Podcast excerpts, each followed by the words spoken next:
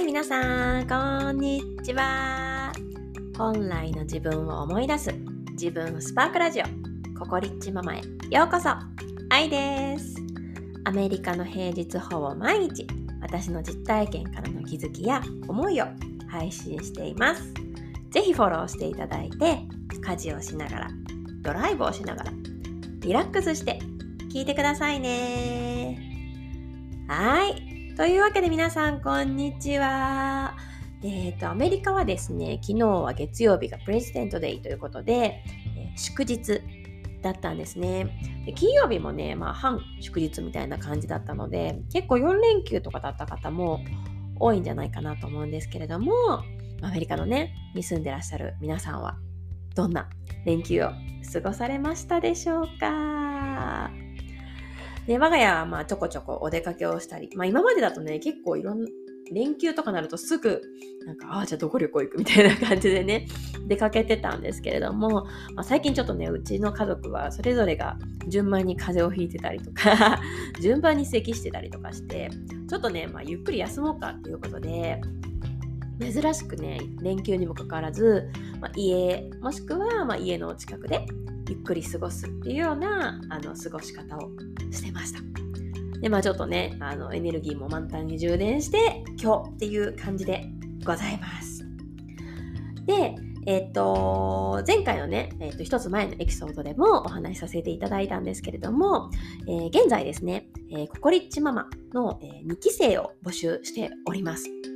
これはね、ほんまに人生が変わる2ヶ月間の旅やというふうに、あの私は思ってます。でもこれの本当に核となるテーマっていうのが、まあ、自分自身をね知る自分自身を知って理解してそしてその自分を認めて愛するっていうところなんですけれども私はねもうこの自分を知るっていうのはほんまもう最大の、まあ、セルフラブ自己愛だっていうふうに思ってるんですよね。うん。なんか自分のことって知ってるように見せかけて 見せかけてというか知ってるように感じるんですけども実際自分のことってね本当本人が一番知らなかったりするんですよねうんなんかやっぱり私たちってほとんどがこう無意識レベル無意識のところから思考したり行動したり決断をしているので、まあ、それがねもう本当に 80%90% 以上とかって言われてたりするのでその無意識の部分って実はほとんど私たち自分で認識できてなかったりするんですよね。そうだからこそ本当なんかその自分の感情っていうのがやっぱりそれを知っていくためのキー鍵になるんですね。なのでその感情一つ一つにこう丁寧に寄り添うっていうことをしていきます。そしてその自分自身のまあ、本来持ってた子供の頃とかっていうのはねすごく強く持ってたんですけれどもそれはまあ大人になって忘れてしまってるんですけどもその 感じる心っていうのを取り戻しながら本当にこう自分自身の一番の理解者になる。でこれね結構こう自分が、まあ、調子がいい時とかなんかこうやりたいことができている時とかっていうのは結構自分のこと好きって感じられたりとかあ自分なかなかいいやんってね思える方多いと思うんですけれどもそのうまくいってない時とか調子が悪い時とか気分が沈んでる時とかねあとはなんかこううん見たくない自分がこう自分の内側からちら見えしてきた時って結構やっぱそこにこう蓋をしてしまいがちだったりとか自分を否定し,、ま、してしまったりとか、うん、罪悪感を感じたりってなりがちじゃないかなって思うんですよね。そう。でも私たちがしてあげたいのはほんまにそういう自分その調子いい時だけじゃなくて調子の悪い時の自分にさえもこの光を与えてあげる、うん、そこのさえそこで出てくる自分の気持ちとかなんか例えば誰かに対してもうムカつくっていう気持ちって結構もうね大人になってこう蓋をしてる人とかって多かったりすると思うんですけどもそれってなんか大人だからそういう感情出しちゃいけないとかってないと思うんですよね。もちろんそれをそのまま人にぶつけることはする必要はない。でも自分の内側から出てきたその大切なネガティブな感情っていうのを蓋してしまえばしまうほど自分の内側で真っ黒い塊になってどんどんどんどん大きくなっちゃうんですよね。うん、だからこそ私たちがしたいのはそのネガティネガティブな感情こそ本当に自分の外に出してあげて自分で認めてあげるっていうのをしていきたいしここリッチママではそれをやっていきます。でなんかこう私たち日常でねこう生きてると本当小さなイライラとかモヤモヤっていっぱいあるじゃないですか。もうなんかもうしょう しょうもないこともいっぱいあると思うんですけれどもそういうイライラとかモヤモヤの根源って実はもう自分の今まで生きてきた中で作ってきた思い込み思い込み思い込みからできていることっていうのがほとんどなんですよね。なんか例えば、うん、私がね過去にいつもイライラしてたのがなんか私結構ねあの引き出し開けっぱなしとか 牛乳冷蔵庫から出しっぱあの出したら出しっぱなしとかドア開けっぱなしとか結構パなし症候群なんですよね で私自身もまあ小さい時から親からそういうところもなんか指摘されてきたしそういう自分ダメやと思ってたしなんかそこを自分でもやっぱ否定してた。そんなところがダメなとこだっていうふうに思ってたんですよね。でなんかやっぱ牛乳出しっぱなしにしてたりするとこう主人から何か言われるんですよね。なんかというかなんか愛ちゃん牛乳出てたからしまっといたでって言われる。その言葉が私はすっごい嫌やったんですよね。でこれねこう愛ちゃん牛乳出しっぱなしやからしまっといたでっていう言葉に腹立つ人と私みたいに腹立つ人とありがとうって終わる人いると思うんですよね。でこの違いは何かっていうとこの受け取った側要は私の場合私の内側に自分の思い込みがあるからその言葉にイライラするんですよ。何もなければただありがとうで済むはずのところに腹が立つっていうのは私側の問題なんですよね。それが何かっていうとこれが私が自分で作ってきた思い込みなんですよ。要はそのうと牛乳をしまえてない自分にまず自分が罰をつけてるそしてそれをそんな自分には価値がないっていう風に思ってるから主人が牛乳出しっぱなしやからしまっといたでってこう彼の中ではなんかただ単報告？みたいな感じで言ってる言葉をなんで私のことそんな否定するの？なんでいちいち言ってくんの？なんで指摘してくんの？って言いたくなる。そうやって思ってムカつく。ってなる。っていうことなんですよ。そう。でもここで自分が私自身が自分に寄り添ってまあそのムカつくっていう言葉に寄り添ってじゃあなんでこの言葉が出てきてんのかな？なんでこういう気持ちになるんかなっていうのをあのー、まあ、向き合っていったところであそっか自分自身がこういうところが自分がダメやと思ってるからそういうふうにあのー、主人の言葉をね受け取って腹立つっていう風になってたんやなと。だからそのできてない自分にもう罰をつけるのやめようって。決めたんですよ。まあ、これはね、あの、ココリチママの中でもこういう練習っていうのはしていくんですけれども、こう、牛乳をしまえてなかろうがしまえてようが私の価値は変わらないっていうところを、やっぱり自分に落とし込んでいったんですよね。うん。できてないからって自分はダメだっていうのとは全く関係ないと。ただ私はそれが苦手以上っていうことにすると、本当に同じ言葉を主人からかけられてもそこに腹立つっていうことがなくなるんですね。素直にありがとうって受け取れるようになる。んですよ。うん。だからこそ本当にその日々のもうしょうもないことじゃないですか。牛乳しまってしまっといたでって言われて腹が立つみたいなもう本当にこの夫婦間でよくあるような小さな小さなこと。だけどもそれにイラッとして結構ほっときがちな人が多いんじゃないかなと思うんですよ。でもこれを一つ一つ丁寧に向き合っていくことで自分の思い込み自分にとって不要な思い込みっていうのに気づいていけるんですよね。そしてそれを手放していく。で私たちって本来自分が持ってるすごい宝物をこの自分の一番奥の奥の内側に持ってるにもかかわらずその生きていく中でこう。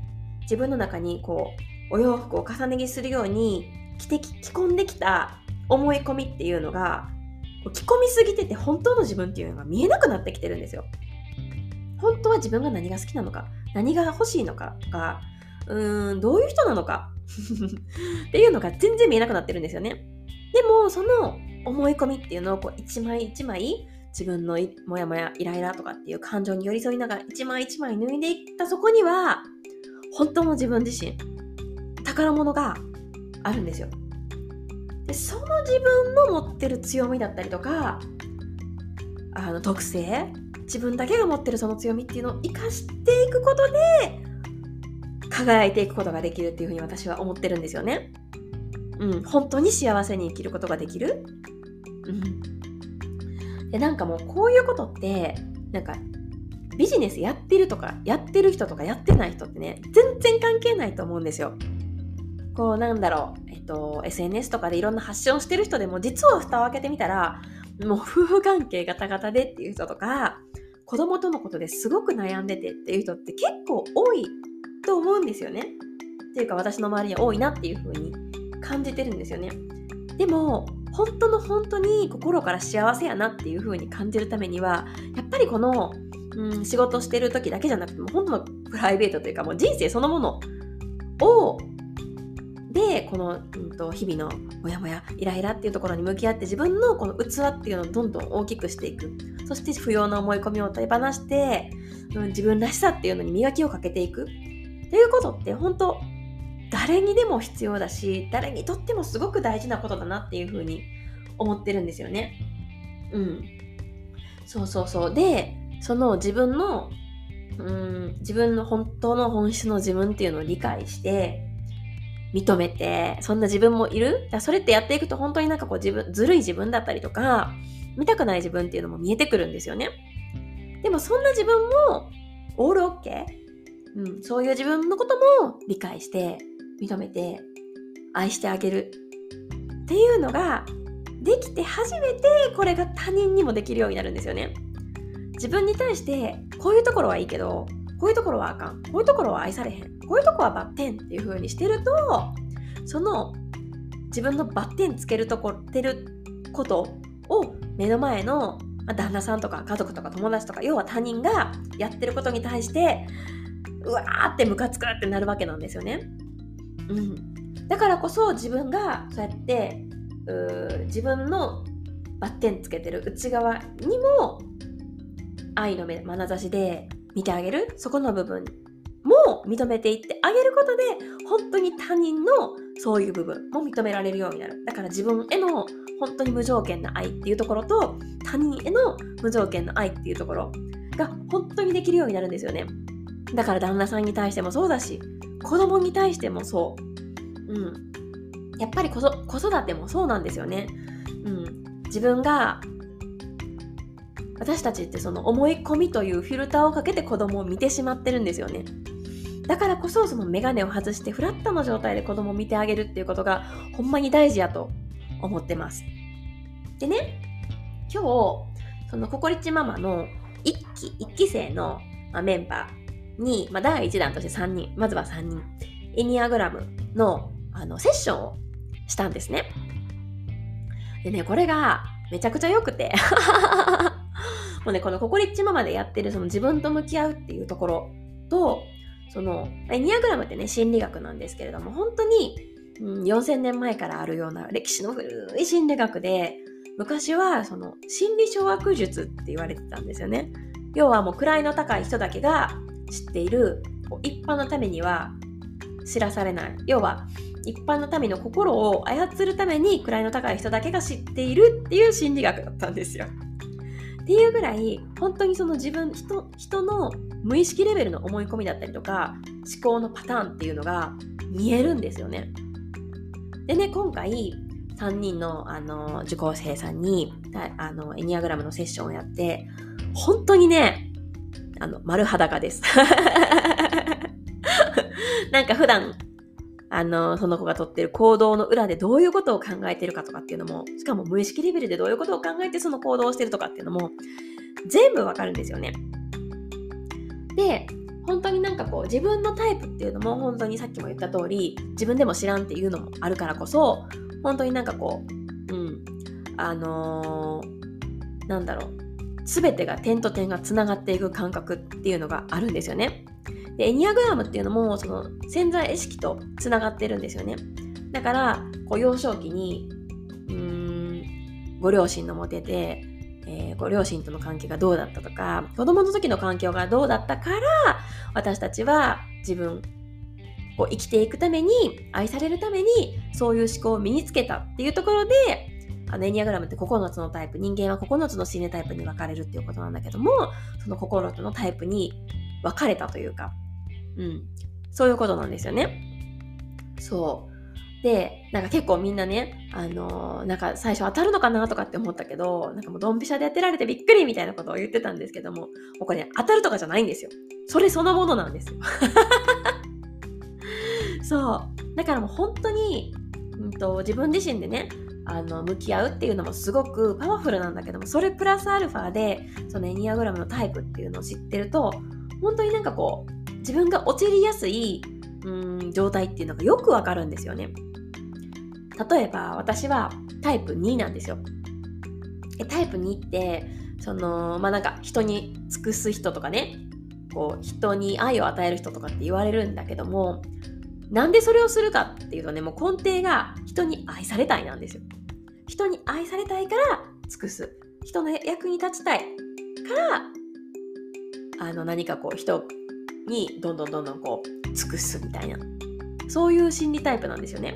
でそれはどこから来てるかっていうと親に愛されたかった。親に構ってほしかった。親に見てもらいたかった。っていうところから始まってるんですよ。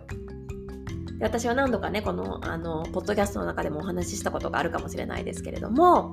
あの年子の弟がいてですごいね手のかかる弟だったんですよね。で私はなんかこうもうなんかザお姉ちゃんみたいな感じでチャキチャキしてて弟の世話もよくしてなんかあのまあ育てやすくてみたいな感じでもうお母さんがねいつもその弟の世話をしてて。っていうかもう手のかかる弟だったから世話をせざるを得なかったんでしょうねでも私はやっぱり無意識レベルであお母さんは弟のことが大好きなんだな私はなんかほんまに愛されてるんかなって思ってた。うん。だから、なんかその、役に立ちたいとか、こう人に、なんか人の愛をもらうために相手に尽くすっていう生きる術を身につけたっていう感じなんですよね。それがもう大人になってもそうやってお母さんの愛が欲しくてこう自分の愛を与えてたところからお母さんから巣立った後も人からの愛を受け取りたくて自分が尽くすっていう心理タイプになってるっていうこと。うんうんうんうん。で、それがね、本当に、あの、今までのもちろん恋愛のパターンでもそうだし、まあ、主人とね、の関係とかでもそうだったし、で、これがね、子育てでもめっちゃ影響してるんですよね。で、2でいくと、その、尽くすっていうので、まあ、尽くして、こうなんだろう、見返りを持て、健全な時はね、見返りを求めずに本当に無条件の愛っていうのを与えられるのが2番なんですけれどもこれがどんどんこの心の状態っていうのが落ちていっている時不健全な状態の時まあ通常でも結構そうなんですけれどもなんかやっぱり求められてもないのに尽くしてしまうっていうのがあるんですよ。でも感謝されたくてやってるんですよね。欲求がその役に立ちたいって感謝されたい構ってほしい愛されたいだから。ってなると例えば、うん、なんか良かれと思ってなんか全然子供たちはお腹空いたとかも言ってないのにああもう子供たちもお腹空いたかよかれと思って、うんと、大好物のものを結構手間暇かけて作った。で作ったよってやった時にえもう全然お腹空いてないとかって言われるともうこれ腹渡煮え煮え返り煮え繰り返り事件になるわけなんですよね そうで、まあ、これ他のタイプの人でも私もあるわって思うかもしれないんですけど、2はこれが強いんですよ。2のタイプの人っていうのは。そう。とかっていう、この自分の陥りがちな、うーん、こと、事件。こういう風に自分はなりがちっていうのを分かってるってめっちゃ大きいと思いません？あ自分が落ちてる時にはこうなりがちなんだ。人に対して、なんか、うん、役に立ちたいとか、愛なんかこう愛されたいっていうので尽くしてしまいがちなんだ求められてないのについやってしまいがちなんだっていうことを知ってると自分で気づきやすいんですよねあ今なんか自分はほんまはやりたくない、やりたくないというか、人からの見返りを求めてやってるなっていうことにも気づけたら、ちょっと待てと。私はほんまはどうしたいん？で、こう、本当の自分の心に聞いて行動できるようになったりとか、そうっていう風にその自分のパターン 自分のパターンを知っておくってめちゃくちゃ大事だと思ってるんですよね。ってなった時にそうあのー、子育てでもパートナーシップでももちろん自分でもこそのココリッチママっていうのは自分でも向き合うっていうことをやっていって自分の思い込みを剥がしていくんだけれどもプラスアルファでこのエニアグラムっていうもので、うん、この統計的に自分のうん心理パターン思考パターンっていうのを知っておくっていうのがもうこれがほんまに最強やなっていうのを今日改めて感じたんですよね。うん。だからこそこれなんかもうほんまにこうビジネスやってとかやってないとか全く関係なく本当に全てのママに知っておいてほしいしだからやっぱりそのママの思考のとらわれ、うん、思い込みっていうのをついね自分自身も自分の親から受け継いでるんだけどそれをやっぱり我が子に受け継ぎそうになるんですよねこう無意識に。うん、だけどもやっぱりそれに気づいて手放していくことでこう自分がもしなんかこう苦しんだのであればその苦しみをそのまま子供に受け渡さなくて済むというか、うん、っていうところもあるしほんまになんかこう自分がとにかく生きるのが楽になるっていうのはあるなっていうふうに思ったんですよね。うん。なので、まあ、ココリッチママっていうのは本当にこの自分を理解する。自分を知って自分を理解して自分を愛するっていうことをやっていきます。なので、えー、っと、今週末、えー、金曜日、えー、アメリカの土曜日か、まで、2期生のね、募集をしております。ので、気になるなっていう方は何か質問があればいつでもあの質問お答えしますのであのメッセージインスタの方でメッセージをいただいても構いませんしあのホームページもねまたリンクを貼っておきますのでぜひ見ていただければなと思います。はい。というわけで、本当にね、もうここのココリッチママ、私自身がすごく自信を持って、あの、皆さんにお届けしたいと思っている内容なので、ぜひですね、あの、興味がある方は見ていただければなと思います。はい。今日も最後まで聞いてくださってありがとうございました。えー、今日はね、アメリカはもう夜なんですけれども、私は今から寝ます。日本の方は今日も素敵な一日をお過ごしください。またねバイバーイ